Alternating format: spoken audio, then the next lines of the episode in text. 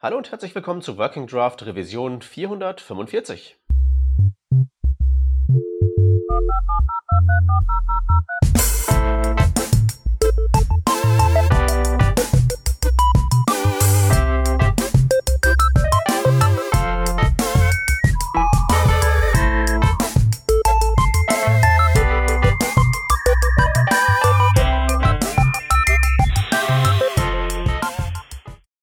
Hallöchen zusammen. Äh, ja, zusammen sind wir auch, nämlich der Shep. Hi. Und meine Wenigkeit, der Peter. Und das war's auch schon. Wir machen heute mal was auf kleiner Flamme. Bevor wir zu unseren Themen kommen, möchten wir eine, einen Dank loswerden, nämlich an die Adresse von Jonas, der uns neuerdings auf Patreon ganz toll unterstützt. Vielen Dank dafür. Das machen auch schon viele andere. Wenn ihr das noch nicht tut, aber gerne machen wollt, patreon.com slash workingdraft ist, wo ihr hin wollt. So, und wo wir hinwollen, ist heute mal äh, zur Abwechslung in die ganz abwegigen API-Ecken des Webbrowsers. Und da waren wir ja mit dir, Shep, schon letztens, beziehungsweise, ähm, lass mal kurz in die Liste gucken, vorletzte Revision war das, als wir über das CSS-OM und vor allen Dingen über Select Styling mit Hilfe von farbigen Webfonts gesprochen haben. Genau. Kannst du noch mal am besten kurz zusammenfassen, um was es geht und wie weit wir da gekommen waren? Weil es gibt ja ein kleines Update dazu, inhaltlich. Genau, also es war ja so, ich stand vor der Aufgabe oder ich wollte gerne ähm, Select Options mit, äh, zumindest mit Icons ausstatten und einer Farbe und Schriftfarbe, die ich mir ausgesucht habe, um nicht auf eine JavaScript-Lösung zurückzugreifen, weil die halt bestimmte Nachteile hat. Vorteile sind, es ist halt maximal stylbar, aber mir reichte das eigentlich, dass ich beliebige Icons in dem Fall, aber vor allem ähm, Länder, so ein Länder-Dropdown äh, wollte ich gern machen mit Flaggen, in denen man dann halt eben das Land auswählen kann. Und wie ich äh, vorletzte Revision erzählt hatte, bin ich da so in die Tiefen der Color Fonts gegangen und äh, habe mir mit Font Tools sozusagen meine eigene Schriftart gebaut, die diese Landesflaggen beinhaltet und ich hatte erzählt, dass es in Unicode auch spezielle, ähm, also es gibt so Zeichenkombinationen für die verschiedenen Länder, wie zum Beispiel DE für Deutschland oder GB für Großbritannien. Und die habe ich äh, genutzt und habe dafür Ligaturen verwendet, die äh, aus zwei Zeichen eins machen, beim, wenn man die Schriftart verwendet. Und äh, das funktionierte ganz gut in Chrome und allen Chrome-Derivaten und es funktionierte aber nicht in Firefox zum Beispiel. Und da wollte ich noch mal kurz erzählen, wie der Stand ist. Und zwar äh, habe ich das jetzt sozusagen zu Ende erforscht. Und wir hatten letztes Mal auch darüber gesprochen, dass der Firefox ähm, seit vielleicht so zwei Jahren arbeitet er mit einem Multiprozess-System und diese Selects, die werden aber nicht von dem aktuell laufenden Prozess gerendert, sondern das wird dann delegiert sozusagen an einen Überprozess. Also während die Unterprozesse in einer Art Sandbox sitzen, ist dieser Überprozess, ähm, der kann auf so Sachen wie System UI zugreifen. Und ähm, genau das wird dann an den delegiert. Das Problem dabei ist, dass nur bestimmte Styles an diesen Parent-Prozess weitergereicht werden. Aber was halt nicht weitergereicht wird, ist die Schriftart, die im Unterprozess die Custom-Schriftart, die ich erzeugt habe, die ich per Add-Font-Face-Regel importiert habe. Die bleibt. Also Moment, warte mal. Das heißt also tatsächlich auch, ich kann solche Inputs im Firefox mit zum Beispiel Webfonts gar nicht stylen oder geht das dann doch? Ähm, also du kannst den, äh, das Select an sich kannst du damit stylen, aber du kannst halt nicht die Optionen stylen, weil die, dieses Ding, was halt aufgeht, diese, diese Box mit den Einträgen, in der du scrollen kannst, die wird quasi von einem anderen Firefox-Prozess gerendert. Und ja. der, der kann die Font-Family-Angabe kann der quasi erben, aber der kann nicht auf die Schriften zugreifen, die du in dem, in deinem ursprünglichen Prozess importiert hattest. Also wenn ich jetzt Areal und Times New Roman angebe, dann geht das, aber ähm, meine Webfont geht nicht in diesen Überprozess rein. Genau, genau. Und ja. das, ähm, das ist eben der Grund, warum ich in diesen Options selbst eigentlich nie Erfolg hatte, weil eben meine Schriftart anders als im Chrome ähm, nicht an diesen anderen Prozess vererbt wird. Und ähm, ich hatte, glaube ich, auch erzählt, dass ich noch Probleme hatte bei manchen Dingen, die im Select waren. Also manche Icons gingen und manche nicht. Und das lag daran, dass der Firefox total pingelig ist bei Schriftarten und dass dieses ähm, Bird-Font, das Tool, was ich benutzt habe, um diese Schriften zu erstellen, anscheinend einen nicht hundertprozentig kompatiblen Font rauswirft hinten für den Firefox. Und darum gingen manche Icons und manche gingen nicht. Und ich habe äh, ein weiteres Tool gefunden, das heißt einfach nur Type. Ähm, das gibt's für Windows und für Mac. Und ähm, das ist auch dafür da, um Schriften zu editieren, sieht aber relativ anstrengend aus, aber äh, was ich über Type gelesen hatte, das war halt, dass du äh, kaputte Schriften einfach öffnest und wieder abspeicherst unter einem neuen Namen und dann repariert er die so kaputte Tabellen und so Zeugs, was da drin ist. Und das habe ich halt ausprobiert und das hat auch tatsächlich geklappt. Also danach hatte ich auch keine äh, Warnings mehr im Firefox und alle meine Symbole ging innerhalb von Firefox, wenn ich quasi nur das Select hatte oder wenn ich das ganz woanders benutzt habe, zum Beispiel im HTML. Ähm, und dann somit blieb halt quasi nur noch so das Problem, dass ich in diesen Options nicht die Symbole hatte, die ich haben wollte. Ah.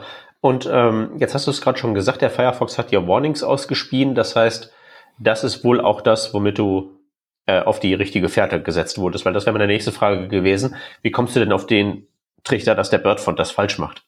Genau, also ähm, ich, ich hatte so Warnings, dass irgendeine eine Tabelle in einem Font von, von dem discarded wurde. Und ähm, also ich bin ja jetzt Schriftenleihe, aber ich habe jetzt einfach mal gedacht, das ist vielleicht sowas wie entweder die SVG-Tabelle, die ich eingebettet habe, oder diese Color-Tabelle von dieser anderen von diesem anderen Farbstandard, die kaputt war.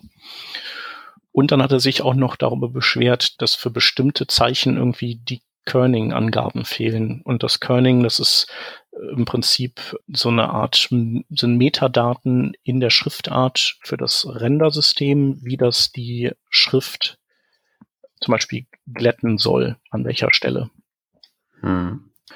Genau, und da dachte ich so, dachte ich eben, okay, also weil ich habe ja durchaus schon was gesehen, aber ähm, also es schien jetzt nicht irgendwie alles ganz kaputt zu sein, aber ich dachte, ich kann das ja nochmal recherchieren, warum der Firefox das sagt. Aus welchen Gründen. Hm. Ja. Genau. Und was ich in den, in diesen Option-Feldern gesehen habe anstelle meiner Icons war eben zum Beispiel eben dieses DE, das was in Unicode vorgesehen ist, äh, als Platzhalter für diese Länderdinger. Und ähm, das wiederum lag daran, dass ich auf Windows unterwegs bin und auf Windows greift das Betriebssystem auf Segue UI als Schrift zurück und die von hm. Microsoft mhm. und die haben eben bei diesen Länderdingern keine Flaggen hinterlegt. Die haben halt aus irgendwelchen Gründen entschieden, dass sie da keine Flaggen hinterlegen. Das heißt, ähm, anders als auf anderen Betriebssystemen hat, hat man dann keinen Fallback. Also auf das, was quasi schon eingebacken ist als Emoji an der Stelle. Und als ich das kapiert habe, habe ich Browser Stack gestartet und habe mir angeguckt, was der Firefox auf dem Mac macht, wo der das Apple Emoji äh, Font nutzt und in dem Apple Emoji Font sind halt da Landesflaggen drin. Das heißt also, ich habe dann zwar nicht meine von mir designten Landesflaggen bekommen, aber ich habe zumindest die eigentlich in den Emojis an den Stellen befindlichen Flaggen bekommen.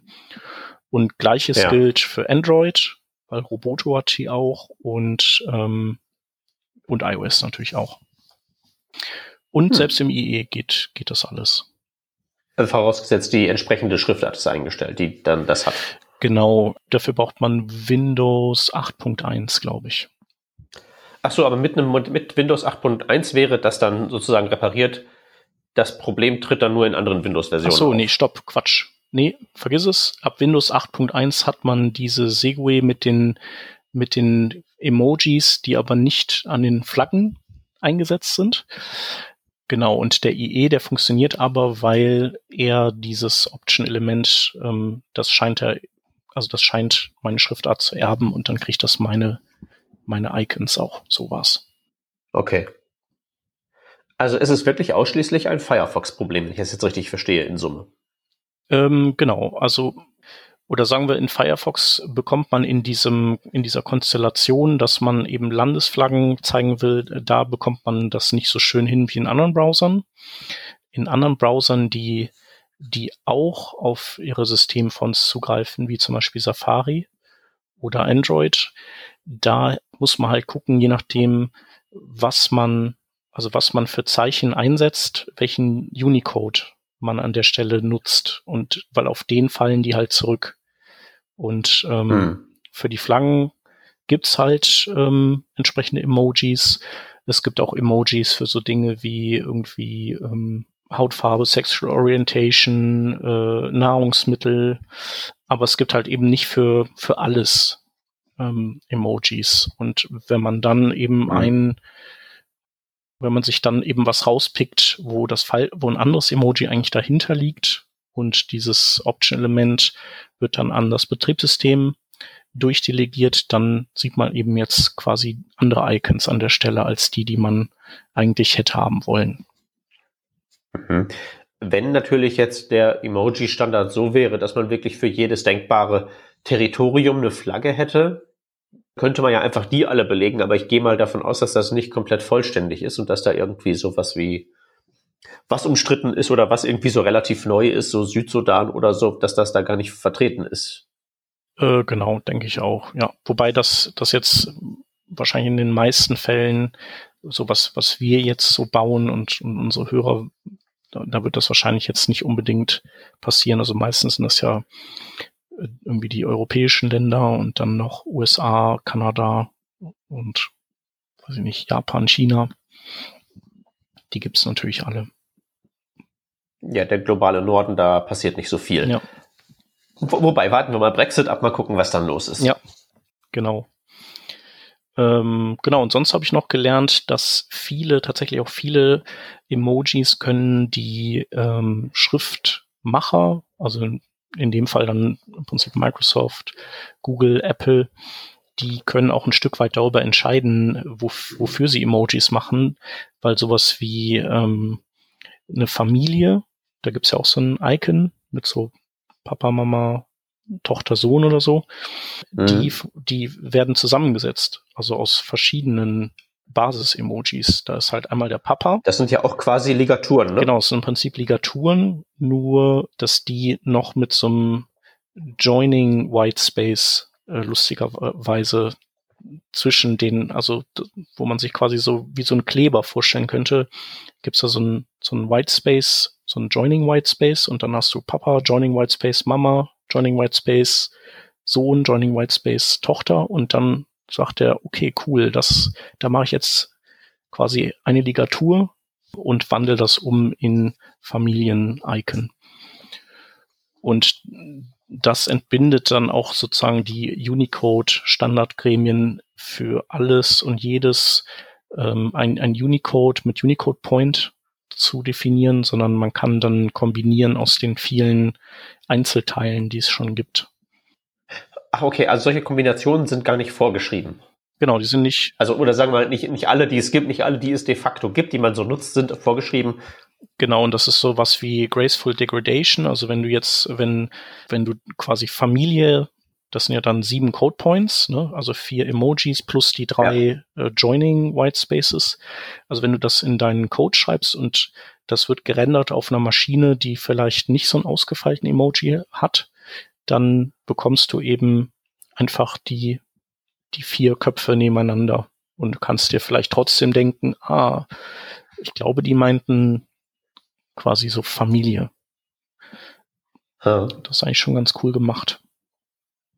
Ja, das ist auf jeden Fall sehr beeindruckend, was man da rausholt und äh, und das Schönste daran finde ich ja, dass man immer noch da so die, äh, wenn man da sich das mal anschaut, die Trümmer der Vergangenheit findet. Das kam ja, glaube ich, ursprünglich mal aus so japanischen Handynetzen. Mhm. und dass jetzt irgendwie da so an, an, an, an, relativ prominenter Stelle halt äh, sehr Japan-spezifische Dinger stehen, während man alles, was man vielleicht etwas alltäglicher finden muss, teilweise weiter hinten findet oder sich gar mühsam zusammen kombinieren ja. muss. Ja, es gibt auch so ein bestimmtes äh, Emoji, das sind so zwei gekreuzte Flaggen.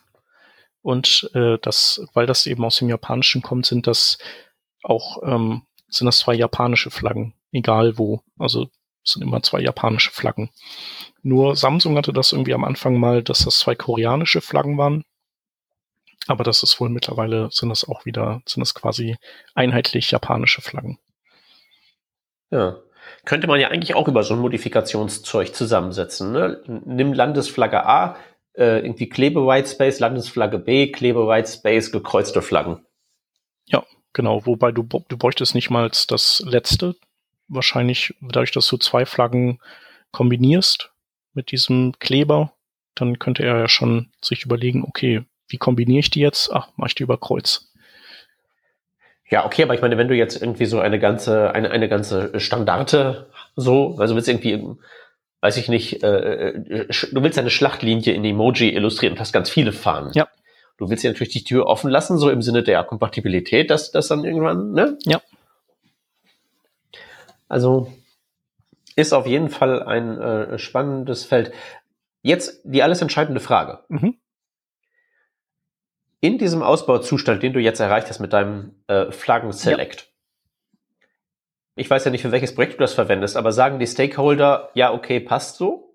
Oder bist du da jetzt einem dem gewünschten Endziel nicht nah genug gekommen und musst jetzt doch irgendwie zu JavaScript greifen? Nö, also die, also meine Stakeholder, die finden das okay, die finden das gut, weil das auch jetzt ähm, ist es halt so im, im Footer-Bereich, da kannst du halt einstellen, irgendwie Land, äh, Währung und ähm, dafür ist es gut genug. Der Vorteil ist halt dadurch, dass ich dafür keine Library brauche, kann ich, habe ich halt einfach mehr JavaScript-Budget auch für andere Dinge. Also es ist ja nicht so, ich ziehe halt an einer Stelle JavaScript ab, um es an anderen Stellen zu verbraten. Ähm, das, das kann man ja auch immer so argumentieren.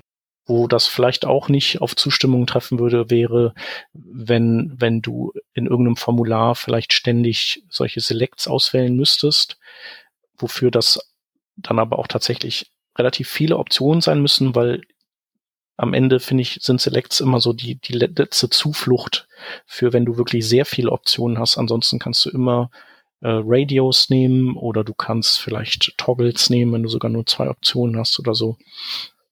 Es mhm. geht ja immer schneller und du, du siehst auch sofort, du findest deine Option schneller. Ähm, aber äh, wenn du jetzt ein Select hättest, wo du viele Optionen hast, dann würde wahrscheinlich auch der Wunsch aufkommen, innerhalb derer suchen zu können, mit so, in so einer Form von, von Combo-Box. Und das könnte mhm. ich dann auch verstehen. Und dann würde die, wäre die Lösung jetzt ein bisschen zu schmalspurig. Ja, andererseits, ich meine,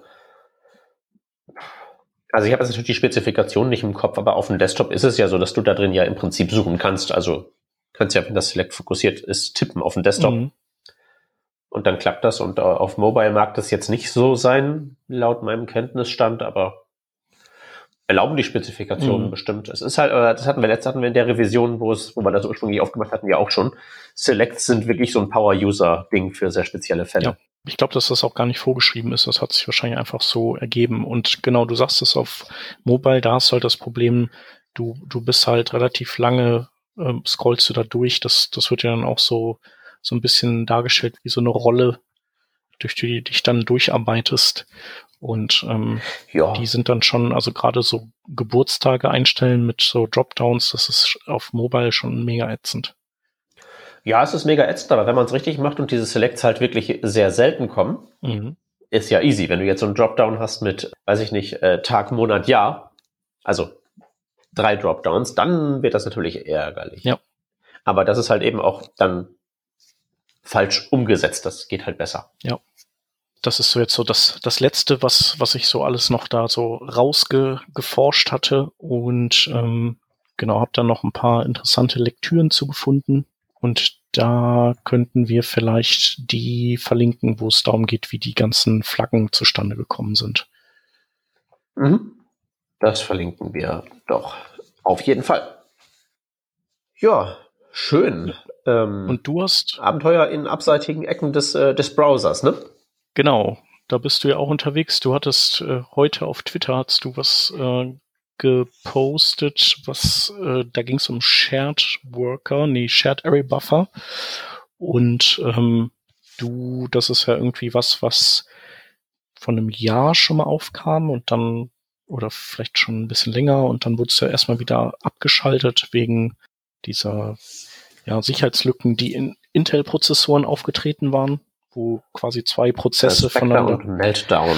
Genau. Und äh, dann hat das ja relativ lange gedauert und dass es wieder aktiviert wurde und ist es auch gekoppelt an so ganz bestimmte Voraussetzungen. Ne? Ich glaube, wir hatten mit hatten wir vielleicht mit Surma darüber geredet letztes Mal, als er da war. Ja, das, davon gehe ich aus. Genau, erzähl mal davon. Also du nutzt das, um eine performante Kommunikation zwischen Workern aufzusetzen, richtig?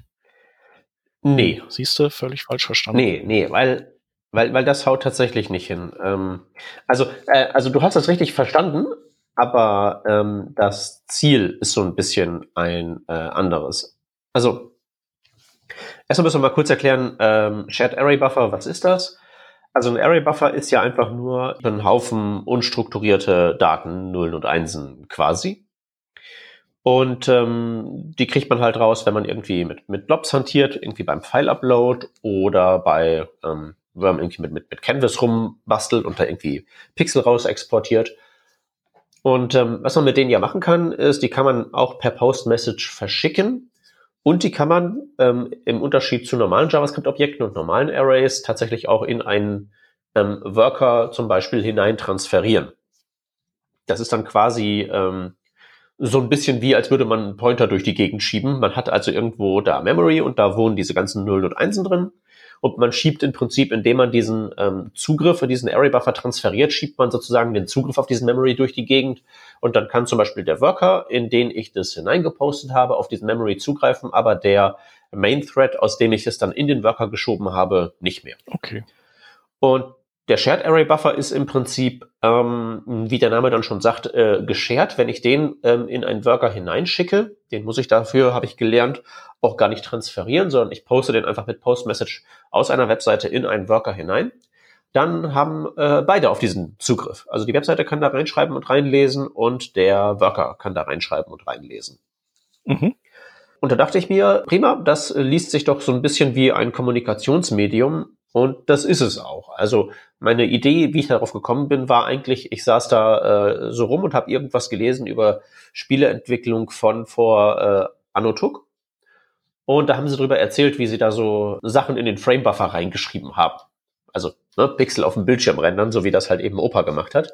Und da dachte ich mir halt eben, das gleiche könnte man noch im Prinzip nutzen, um das, was ich jetzt gerade wieder Main Thread genannt habe, wo ich heute beschlossen habe, mir diesen Begriff abzugewöhnen und das zum Rendering Thread zu degradieren ähm, könnte man ja wirklich etwas bauen in einem Webworker oder in einem Service Worker, was auch immer man da gerade am Start hat. Und ähm, da den State halt eben ausrechnen, in einen solchen Shared Array Buffer hineinschreiben. Und was man dann hat, ist nicht, dass es schneller ist. Das ist so der, ähm, der Trugschluss. Sommer hat ja auch mal einen Artikel äh, wunderbar darüber geschrieben, über die Performance-Charakteristika von Post-Message. Und dass Message-Posten tatsächlich langsam werden kann, wenn die Daten sehr groß sind weil die halt eben umgewandelt werden müssen von JavaScript-Objekten zu einem JSON-Äquivalent, müssen dann durch den Port geschoben werden und dann wieder vom JSON-Äquivalent zu Daten umgewandelt werden. Also das ist halt aufwendig. Allein ein JavaScript-Objekt zu irgendwie einem Array-Buffer umwandeln und das halt in diesen Buffer reinschreiben, dann ist auch nicht flott. Mhm. Also keine Ahnung, wie langsam. Ich habe jetzt einfach das erstbeste Serialisierungsmechanismus, den hab, ich habe das buchstäblich heute ausprobiert, ja. ob das funktioniert. Äh, ich habe den erstbesten Serialisierungsmechanismus genommen, den ich finden konnte und der funktioniert hat, den ich auch mit einem Script-Tag einfach so in die Seite kloppen konnte, weil ich es halt echt einfach nur hingerotzt habe. Und das ist jetzt irgendwie nicht merklich schneller oder langsamer als jetzt Post-Message. Der Unterschied ist der, dass man dadurch, dass man nicht Nachrichten hin und her schickt, sondern einfach nur in einen gemeinsamen Speicher Daten reinschreibt, die auf der anderen Seite einfach aus diesem gemeinsamen Speicher wieder ausgelesen werden, dass man dadurch dahin kommt, dass man ähm, beide Seiten, also jetzt zum Beispiel eine Webseite und einen Webworker, mit jeweils individuellen, ich nenne es mal Taktraten bespielen kann. Das heißt, wenn ich jetzt irgendwo ein Post-Message mache, dann schlägt ja die Nachricht dann ähm, im Main-Thread auf und muss dann da auch irgendwie verarbeitet werden. Und da gibt's halt irgendwie Zusammenhänge. Mhm. Wenn ich jetzt hingegen das einfach in meinen ähm, Buffer reinschreibe, kann ich auf dem Rendering-Thread einfach sagen Request Animation Frame, so schön rekursiv, und einfach einen neuen State abrufen aus dem Buffer. Und sobald ich halt erkenne, der ist neu, kann ich mein UI neu rendern und es dabei halt eben dann auch belassen und nur das machen und kann halt eben da einfach konstant mit Request Animation Frame da rumrattern während ich im Worker einfach nur ohne irgendwelche Rücksichtnahme auf irgendwas halt, wenn neue Daten da sind, die in diesen Buffer reinschreibe und die beiden Seiten wirklich total entkoppelt sind, beziehungsweise halt eben mit individuell, individuellen Taktraten bespielt werden. Mhm. Und das ist eigentlich so die Idee. Okay, aber der, okay, aber ist das vom Resultat denn dann, ich frage mich gerade, ob das vom Resultat her besser ist, weil dadurch, dass du ja, also im Prinzip machst du ja in deinem Rendering-Thread so sowas wie das, was früher so Ajax-Polling war, während die Post-Message-Geschichte sowas wie WebSocket wäre. Das heißt, du machst so lange nichts, wie du eben neue Daten empfängst. Und so ja, quasi. musst du ja quasi proaktiv immer drauf drüber zirkeln und nachgucken, ob was sich geändert hat. Und ich glaube, und es ist ja auch so, wenn du jetzt zum Beispiel sagst, ich möchte das entkoppeln, weil mein Rendering-Thread langsamer ist, er würde durch das Post-Message, er würde das auch so lange auf die lange Bank legen, das Event abarbeiten, bis er Luft hätte dafür. Genau, weil es halt über den Event-Loop ja geht. Genau. Wo würdest du da den Use Case oder den Benefit sehen? Sagen wir mal so, du hast völlig recht, das ändert eigentlich nichts. Mit dem einen Unterschied, dass man tatsächlich hier eine minimale Schnittstelle schafft. Weil das ähm, Layout von diesen, ähm, von diesen Daten, also wir reden jetzt ja von diesem Shared Array Buffer, wirklich von Bytes in Memory. Und da geht man wirklich hin und schiebt da die, ähm, ich habe den Code gerade nicht vor mir, weil der auf meinem Rechner im Büro ist und ich vergessen habe, heute Abend auf Sync zu drücken. Aber ich schiebe da ja wirklich irgendwie einfach nur äh, Bits hin und her und habe dann natürlich in Memory so ein Layout, wo ich einfach habe ähm, am Anfang einen Flag für ein, für ein Mutex, also ne, die beiden Prozesse können da reinschreiben, muss man natürlich aufpassen, dass da ähm, ähm, gelockt wird, dass da also das mit den Zugriffssachen ähm, klar geregelt das ist, dass man da keinen regeln. komischen Zwischenzustand hat. Ja, ähm, aber das ist kein Problem. Das sind, es ist eine JavaScript-Klasse von 20 Zeilen. Das ist trivial. Es gibt ja diese schönen Atomics in ähm, ECMAScript. Die sind super low-levelig, aber mit denen kann man das dann relativ trivial implementieren. Mhm.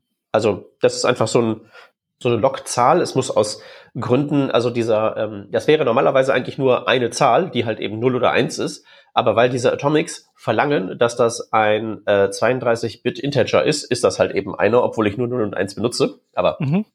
das ist halt eben sozusagen in meinem Memory Layout der erste. Dann habe ich einfach einen Counter, der sagt, so oft wurde dieser ähm, Buffer geupdatet. Der wird dann einfach die Zahl hochgezählt. Mhm. Und dann kommt als nächstes die Länge des Payloads und dann kommt der Payload. Und der Payload ist halt einfach nur ein, in meinem Fall mit CBOR, ähm, binär kodiertes JavaScript-Objekt. Das heißt, was ich also einfach nur mache, um deine, dein erster, ähm, deine erste Frage war, ich mache dann ja dauernd Zeug mit Request Animation Frame. Ja. Das stimmt, aber im ersten Schritt gucke ich ja nur nach, erstens, ist es gerade gelockt? Ähm, Wenn es gelockt ist, heißt das ja, dass der Worker-Prozess da gerade was reinschreibt. Das heißt, ich habe nichts zu tun, in dem Fall nächstes Frame. Mhm. Wenn ich dann feststelle, es ist nicht gelockt und ich kann darauf zugreifen, mache ich mir einen Log und gucke einfach in dieses zweite Feld, das ist dieser Counter, ähm, ob da ähm, der gleiche Zahl drin steht, die ich zuletzt auch da drin gesehen habe. Weil dann weiß ich, dass in dem Memory, in dem Folgememory das gleiche drin steht, was ich schon gesehen habe, ich also kein Update machen muss. Wieder Return, ja. nächstes Frame. Und nur wenn ich halt eben feststelle, dass da eine neue Zahl drin steht, dass ich also wirklich ein Update machen muss, dann lese ich halt die Länge des ähm, Payloads aus und slice mir dann aus diesem Shared Array Buffer einen neuen Array Buffer raus, einfach mit der Slice-Methode und den dekodiere ich dann und den rendere ich dann wohin. So. Und das ähm, eigentlich Nette ist, dass das ja wirklich so basic ist, wie es im Web nur werden kann. Also du kannst es ja nicht weiter runterbrechen als das. Ja, du könntest halt irgendwie noch sagen, das Objektprotokoll dahinter muss irgendwie ähm, noch zurechtgewurschtelt werden oder so. Aber was, man, damit ist halt eben erreicht, dass man einerseits diese Entkopplung hat, nicht nur was halt so die ähm, Taktraten angeht, zum einen, sondern halt eben zum anderen auch wirklich diese, äh, dieses Objektinterface hat. Also es ist ja dann egal, ob irgendwo Post-Message gemacht wird oder ob in diesen Array, ob in diesen Shared Array Buffer durch zum Beispiel, ähm, wenn ich jetzt einen Unit-Test schreibe, im gleichen Thread was reingeschrieben wird. Das macht ja keinen Unterschied. Das heißt, dieses spezielle Implementierungsdetail, wie kommen jetzt die Daten ähm, in diesen Array-Buffer rein, aus dem ich dann mein State hole, um mein UI zu rendern, das ist halt eben weg. Mhm. Das kann ich halt eben über Threading machen. Ich könnte zum Beispiel auch mehrere von diesen Buffern haben. Also in meiner Testimplementierung ist es so, ich habe einen Buffer, der ähm, den State enthält, woraus ich mein UI rendere, und einen anderen Buffer, wo das äh, Frontend, der Render-Thread reinschreibt, welche Messages ähm, anstehen, die jetzt auf diesen State einwirken müssen. Also wurde ja. Plus oder Minus gedrückt, zum Beispiel steht da drin. Ja. Das heißt, es ist so ein, so ein Zwei-Wege-Ding. Man könnte damit also auch zum Beispiel, wenn die State-Updates groß werden, einfach sagen, ich habe jetzt hier eine ganze Horde von diesen Shared Memory-Blöcken und ähm, update die halt so individuell. Du hast irgendwie normalerweise, wenn du jetzt so eine React-App baust und du hast deinen Redux-State, dann hast du ein Objekt, wo am Ende alles drin ist. Und ähm, es ist ja eigentlich nicht zwingend nötig. Könnte ja irgendwie so, könnten ja mehrere von diesen Dingern sein. Ja. Also es ist halt eben wirklich eine komplette Entkopplung. Einerseits halt eben, was so die Mechanismen angeht, jenseits dieses, dieser niedrigstmöglichen ähm, Stufe, dieser ähm, Bytes halt eben, mhm. und halt eben auch was die Taktrate angeht. Und ich glaube halt irgendwie, sowas äh, wäre theoretisch ganz nett, um so ähm, äh, relativ leichtgewichtige Adapter in die eine wie die andere Seite zu bauen. Also ich hatte ähm, heute schon damit angefangen zu gucken, kriege ich das in React und Redux irgendwie rein, dass ich sozusagen, was den, was die ähm, Entwickler-Experience angeht, so das gleiche die gleichen Mechanismen nutze. Mhm. Also ich baue irgendwie mir ein so ein Store-Objekt und schreibe meine Reducer-Funktionen, die mir aus irgendwelchen Actions einen State errechnen. Aber ich übergebe halt nicht direkt von diesem äh, Store das an mein Render-Ding, sondern schreibe das halt eben erstmal in diesen Buffer rein und hole es dann auf der anderen Seite wieder raus. Mhm. Ja, und das Nette ist halt oder? eben, genau, das sollte gehen, wenn halt nicht alles so schrecklich kompliziert wäre, sowas aufzusetzen. Weil du brauchst dann ja React und dann brauchst du Redux und dann brauchst du React Redux und dann ist plötzlich 5 Uhr und die Katzen müssen gefüttert werden. Mhm. Kannst du nicht auch die ne? Hooks auf die, an die, auf die Art anbinden? Ähm, könnte man sicherlich. Mit welchem Ziel? Naja, so wie ich das verstanden habe, ist doch, äh, sind die ja so quasi so ein State Management im Kleinen, oder? Ähm, sagen wir mal so, das können die sein. Mhm. Das Problem mit React ist, das kann was sein. Und dann machen damit Leute da draußen irgendwas anderes damit. Okay. Das könnte man wirklich sehr zweckdienlich benutzen, aber mittlerweile ist das ja so, also früher war das ja in React wirklich mal so gedacht von wegen, es gibt da irgendwie so den State und da leitet sich das UI draus ab.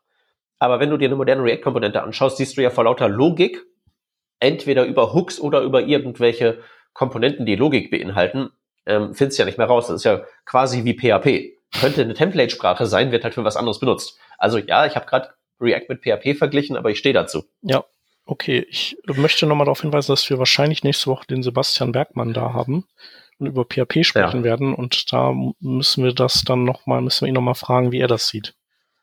Ja, also bestimmt ist PHP mittlerweile der React weit voraus und alles. Das will ich gar nicht in, in Abrede stellen. Nee, aber jetzt äh, Spaß beiseite. Also, wo ich ja eigentlich hin, mehr hin wollen würde, äh, wäre wirklich, dass man den sogenannten Main Thread konsequenter degradiert. Mhm. Und da wäre vielleicht noch so eine etwas low-leveligere und dadurch höhere Mauer in so einer Framework-Architektur vielleicht ein Weg, das zu machen. Ja. Vielleicht kann man noch mal andersrum fragen, wofür sind denn die Shared Array Buffer eigentlich oder für welchen Use Case waren die gedacht? Also wäre das dann vielleicht auch so ein Use Case, für die die gedacht waren oder was anderes? Ein verwandter Use Case. Ähm, WebGL, dafür waren die gedacht. Mhm. Also für buchstäblich einen Frame-Buffer. Okay. Ja, und ich habe halt eben dann sozusagen nur gesagt, was wäre, was ist, wenn mein Frame-Buffer tatsächlich im Hauptjob eben Arrays und Objekte wären und nicht eben Bits und Bytes, die dann äh, RGB-Werte werden oder sowas. Okay. Also das ist eigentlich, das ist eigentlich alles. Also primär wollte ich halt gucken, äh, geht das? Mhm. Antwort ist, es geht. Und ob das jetzt schon was Gutes, äh, wird man sehen. Also ich glaube halt, ähm, so langsam ist die Welt halt echt reif für so Zeug, ähm, dass also dass, dass, dass so die aktuelle Generation von JavaScript Framework und wie die so funktioniert, äh, die ist halt meiner Einschätzung nach echt fällig. Also so wie früher die Knockout.js und Backbone.js äh, der Welt fällig waren, so sind, glaube ich, jetzt heute echt mal die ganzen äh, React und Views und äh, Angulars dran, von einem neuen Konzept mal ersetzt zu werden. Mm. Du meinst, weil die sich nach wie vor, weil die, ähm, weil die ganze äh, Last äh, quasi in dem in dem UI-Thread läuft und und du würdest eigentlich ähm, bei den Frameworks das sehen, dass die so quasi dem, dem Soma, Soma-Paradigma folgen und ähm, alles bis auf das tatsächliche UI-Rendering ähm, in separate Threads schieben. Ähm, genau. Haupt, der Haupteinwand dagegen ist, ist ja nicht nötig. Weiß, Weil weiß ist ja so auch ist ja so auch schnell genug. Genau, aber da hat ja Surma auch damals gesagt, also wir verlinken die Folge wahrscheinlich auch in den Show Notes einfach. Mhm ähm, dass es gar nicht darum geht, auf Hochleistungsmaschinen ein flüssigeres Rendern hinzubekommen, sondern eher auf den Entry-Level-Maschinen. Ne? Ähm, ja, also das ist ein sehr gutes Argument. Meint es einfach, ich, ähm, also klar mag das meistens flüssig sein, aber du hast halt trotzdem irgendwelche Hakler drin. Also, und das müssen nicht mal Low-Level-Devices sein, es kann einfach ein, auch ein High-End-Device sein, irgendwie so ein Mobiltelefon, das aber gerade mal ordentlich zu tun hat. Also dein Gerät ist ja nur so lange ein High-End-Gerät, wie du nicht im Hintergrund gerade ein Video renderst. Ja, oder wie dein Akku nicht auf 10% runter ist und das Ding in, in den Akku-Schon-Modus geht. Genau. So, das ist halt eben das eine. Und damit hat er völlig recht und das ist das beste Argument. Meins ist Käse. Mein Argument ist, warum soll man sich überhaupt der Möglichkeit aussetzen, dass es da einen Hakler gibt in der Framerate? Also mag ja sein, dass das im Prinzip nicht passiert oder halt eben sehr selten. Aber warum soll man dem überhaupt die Möglichkeit einräumen? Warum entkoppelt man das nicht und macht halt wirklich alles irgendwie so off-thread first? Die ganzen APIs sind da, die ganzen Prozessoren, die wir haben, werden nicht schneller, sondern nur noch mehr. Ja. So, das ist das eine. Und das andere ist halt eben, dass ähm, ich immer noch nicht wirklich so den äh, Service Worker am Durchstarten sehe. Und das ist, glaube ich, auch so ein Ding von, man probiert den halt heutzutage öfter mal an so bestehende ähm, Applikationen und Frameworks dran zu flanschen. Und ich glaube, das bringt nicht so viel, als würde man sowas Worker First machen. Also das Problem mit einem Service Worker, den man an so eine traditionelle Web-App-Architektur anflanscht, ist einfach, der ähm, ist, das verkompliziert alles ganz extrem. Weil du halt äh, notwendigerweise dann irgendwo mehrere Applikationszustände hast, die du jonglieren musst. Ich habe ja so meinen Progressive Web App Workshop und da habe ich eine relativ einfache App, die einfach nur ein Währungsumrechner ist. Äh, rechne mir Summe von Währung 1 und Währung 2 aus und zeig mir das woanders an. Einfacher wird's eigentlich nicht mehr. Aber ähm, sobald der Service Worker dazu kommt, wird alles einfach extrem viel komplizierter, weil äh, welches Feld ist ausgewählt, welche Daten liegen irgendwie im, ähm, im Service Worker Cache, also diese, diese Währungsrechnertabelle, Ne, das muss ja auch irgendwie sich updaten können, wie wieder beim Brexit. Das Pfund macht irgendwelche Bewegungen, das will man ja irgendwie dann da drin wiedergespiegelt sehen. Und einfach nur durch die Existenz von diesem extra Ding, das nicht der Webseite vorgeschaltet ist, also technisch schon, aber de facto existiert es daneben, äh, wird einfach alles so sehr kompliziert, dass es einfach die weitaus vernünftigere Lösung ist, sich mit so Service Worker Krempel entweder gar nicht zu befassen oder das Ding wirklich nur zu benutzen, um ähm, Sachen offline zu cachen. Was man halt haben müsste, wäre wirklich eine ganz strikte Lasagne, dass man wirklich, man hat sein Backend, wie immer das auch aussehen mag, dann kommt der Service Worker und dann ist da die Webseite und alles wird konsequent so durchgeregelt, dass im Backend die Daten wohnen. Der Service Worker wäre dann quasi so eine Art Controller, der das Ganze aufbereitet und der postet dann entweder mit Post Message oder schreibt in so einen State Buffer rein die Daten, die das UI anzuzeigen hat, aber da dann halt auch wirklich diese Richtungspfeile, also ganz strikt so zu machen. Also Lasagne und nicht so nebenher, wenn du weißt, was ich meine. Ja. Weil dieses Nebenher macht alles einfach nur schlimmer. Service Worker macht alles schlimmer, so wie wir es jetzt machen. Würde ich halt echt doll nicht machen. Ja. Das erinnert mich übrigens ähm, an einen Vortrag von dem äh, Jeff Posnick von Google. Der, der Typ, der steckt ja auch hinter der hinter Workbox unter anderem. Mhm. Und der hatte auf der Google I.O. 2018 einen Vortrag gehalten, wo er, also er hat ein Temp also serverseitige Node.js Templating Engine gehabt, die äh, die zapft Daten an, äh, jagt die durch die Template Engine und spuckt dann eben statisches HTML raus. Und mhm. wenn ich glaube, das war so, dass man diese Anwendung dann geöffnet hat und für jeden darauffolgenden Screen hat das dann der Service Worker übernommen mit dem gleichen Code. Der hat auch diese APIs angezapft und hatte die Tem Templating Engine in sich selber und hat dann mhm. die fertige Seite ausgeliefert. Das ja, das geht natürlich auch. Ja. ja. Also, das kann man so machen. Das ist halt natürlich dann so eine Frage von der Interaktivität, so Single-Page-Application mäßig wirklich. Also dann hast du ja tatsächlich Navigation im Sinne von neue HTML-Seite. Mhm. Ja. Also ich klicke irgendwie auf mein Widget, das klappt auf und kriege ich eine neue Seite. Ich weiß ja nicht, wie das dann so mit Fokusmanagement und so ist, wie das dann so mit den modernen Erwartungen hinhaut. Weißt du das? Mm, ist es denn, also bei klassischem Navigieren ist das Fokusmanagement ja weniger ein Problem, oder? Ist ja eher bei dem modernen Zeugs. Also. Nee, also ich meine, ich meine ja zum Beispiel, ich habe irgendwie sowas in meiner Page, das updatet sich, ohne mein Zutun, und währenddessen tippe ich was in einen Input rein. Ja. Ach so. Sowas meinte ich jetzt. Weil wenn, wenn, wenn ja, das ja. natürlich dann darüber abgebildet wäre, würde ja zum Beispiel mein Fokus verloren gehen, mein Input verloren gehen und ich hätte einen Hals. Genau. Nee, nee, ich glaube, der, das sind dann komplette Seitenwechsel und diese Seiten, die werden dann noch vom Service Worker zusammengesetzt und kommen gar nicht mehr fertig vom Server. Ja.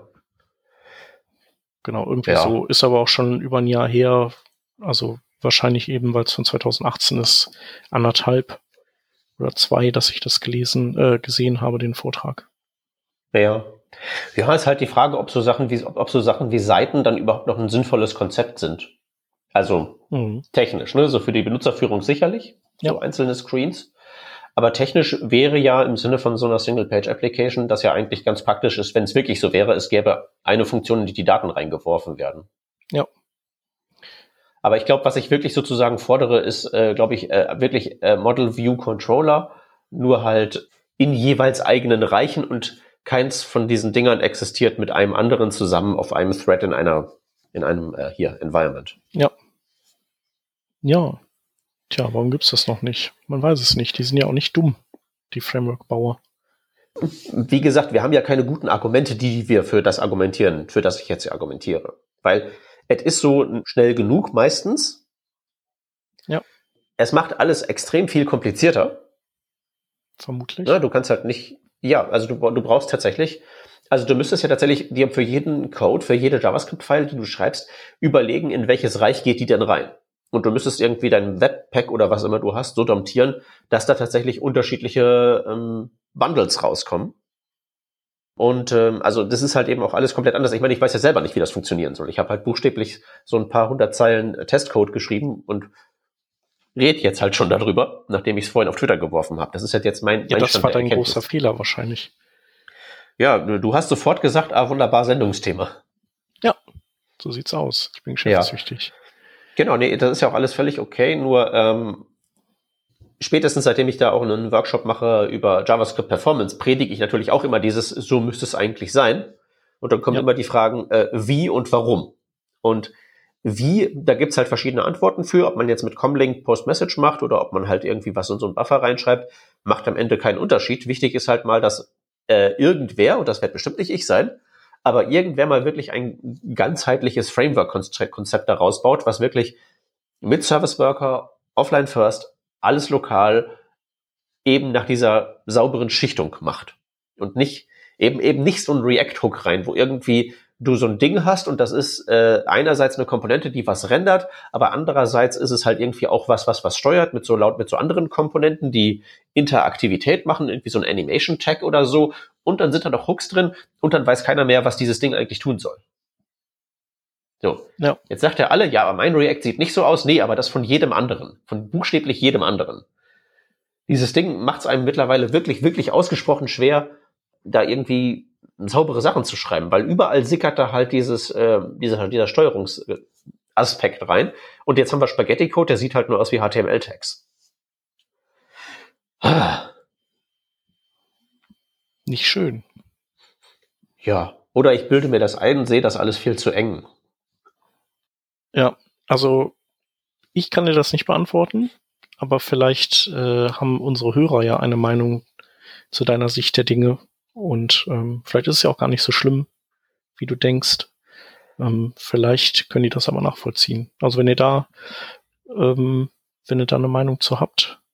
Sei es, äh, dass der Peter zu schwarzmalerisch ist oder dass es wirklich ein bisschen anstrengend geworden ist, alles, dann freuen wir uns über ja, also ich bin ja nicht, Post. Ich bin ja nicht schwarzmalerisch, oder? Es ist ja nicht schwarzmalerisch, ich sag ja nur. Nein, nein äh, du wärst ja, ja zu schwarzmalerisch, wenn, wenn du jetzt übertrieben hättest, sozusagen. Ach so, ja, nee, nee. Also das ich kann man ja, nicht, ja so sehen, vielleicht. Genau, ich wollte halt nur noch zu Protokoll geben, es ist ja nicht alles schlecht. Äh, es geht halt nur alles viel besser. Ja, auch. Naja, manchmal sind das ja auch, ist das ja, äh, entwickeln wir uns als Community in irgendeine Richtung und dann gibt's halt eben Leute, die sagen, ich weiß auch nicht, aber irgendwie fühlt sich das nicht mehr gut an, so wie du jetzt. Und ähm, dann, dann gibt's wieder was Neues. Und ob das dann gut ist, weiß man auch nicht. Ja. Ja, also ich habe ich hab letztens tatsächlich bei React hat mir hat, hat mich an jemand mal hat jemand an mich herangetragen, ich möge mir doch mal dieses ich habe den Namen schon wieder vergessen, aber dieses Suspend und Resume Ding da anschauen, was die da eingebaut haben. Mhm.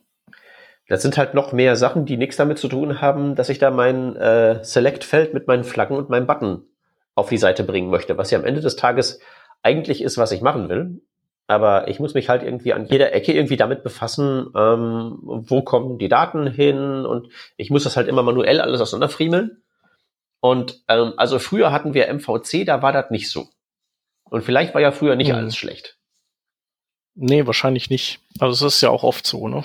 Also, dass, dass nichts total doof ist. Man kommt ja oft so vom, eben vom Regen in die Traufe. Das heißt also, man möchte ein Problem lösen und hat aber dann eben, erfindet neue Probleme, die man vorher nicht lösen musste. Und irgendwann reibt einen das so sehr auf, dass, dass man dann eben darauf auch keine Lust mehr hat und wieder nach der, nach der Lösung dafür sucht, die aber nicht das alte sein darf, weil das war ja auch schon scheiße. So. Ja, also was ich ja ganz nett fand letztens, um so langsam mal einen Deckel drauf zu machen, hast du das, hast du das äh, Ende in Anführungszeichen von Moment.js mitbekommen? Ja. Genau, die haben ja einfach gesagt, äh, uns braucht jetzt nicht mehr, oder? Nee, das haben sie nicht gesagt. Ähm, nee. die, also Moment.js ist halt so eine Library für Datums- und Zeitmanipulation. Mhm. Ein, ein, ein, Klassiker gleichsam. Und was die gesagt haben, äh, hätte ich jetzt eher beschrieben als, das ist jetzt fertig. Okay, ich dachte, das wäre so gewesen, dass die auf, äh, auf äh, so native APIs verwiesen haben und auf äh, kleinere Libraries, die, die man nehmen solle. Moment, ja, ja, aber die Konsequenz, die man daraus zieht, ist jetzt, wir sind fertig. Weißt du? Hm. Die sagen, es gibt jetzt andere Möglichkeiten, das zu machen. Äh, Moment.js ist geboren in einer Zeit, äh, als das, äh, als man das halt so gemacht hat, wie wir es jetzt machen. Genau. Und das ja, war die haben halt gesagt, wir sind überflüssig geworden, oder nicht? Äh, ich, ich weiß nicht, ob die das gesagt haben. Uh, we now generally, generally consider Moment to be a legacy project in maintenance mode. It's not dead, but it's done. Mhm. Und ich finde das eigentlich äh, ein, ein, ein Zustand, der erreicht wird, also dann.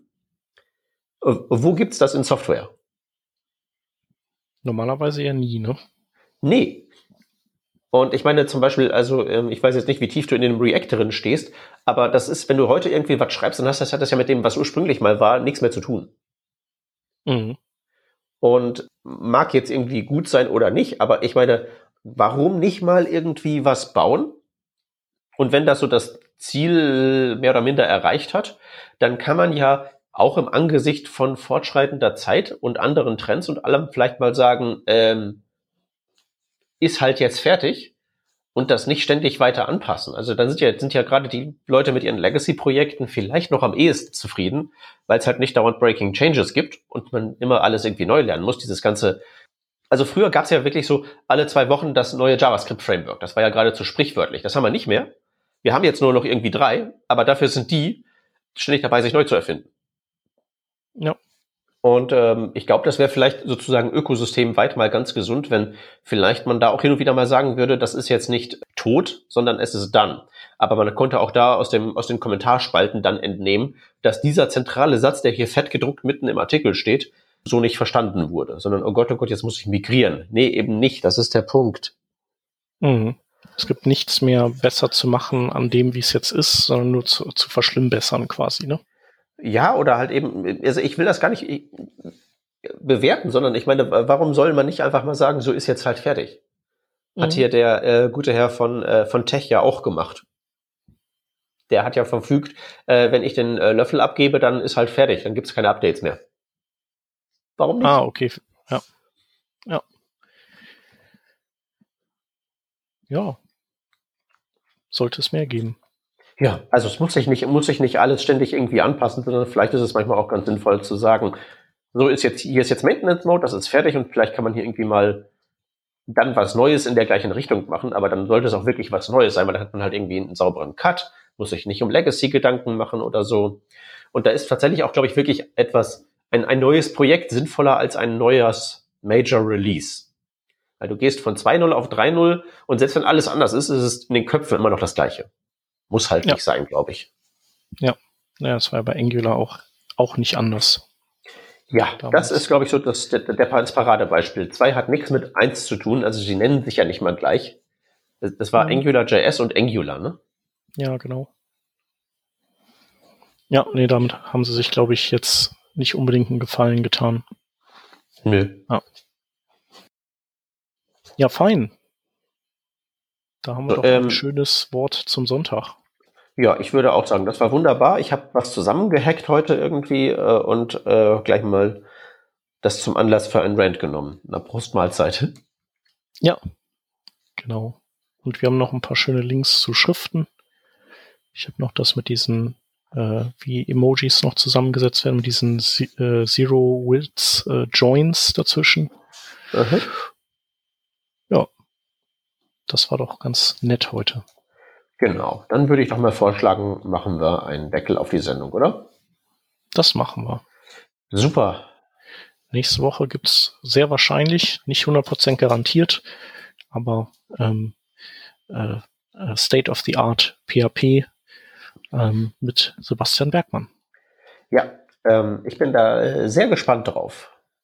Ja, ich auch. Ich habe ich hab, äh, ewig lange kein PHP mehr geschrieben, aber das scheint mir doch ähm, nach allem, was man so per Osmose einfach nur mitbekommt, äh, so ausgereift, so stabil, so vernünftig zu sein und vor allen Dingen im Betrieb so billig. Das finde ich ja ganz charmant, dass man sich irgendwie beim räudigen Billig-Hoster für drei Euro was klickt und das funktioniert in erster Näherung. Ja. Und man braucht nicht irgendwelche Cloud-Gebimsel und so. Kann, kann man ja machen, aber braucht man vielleicht nicht.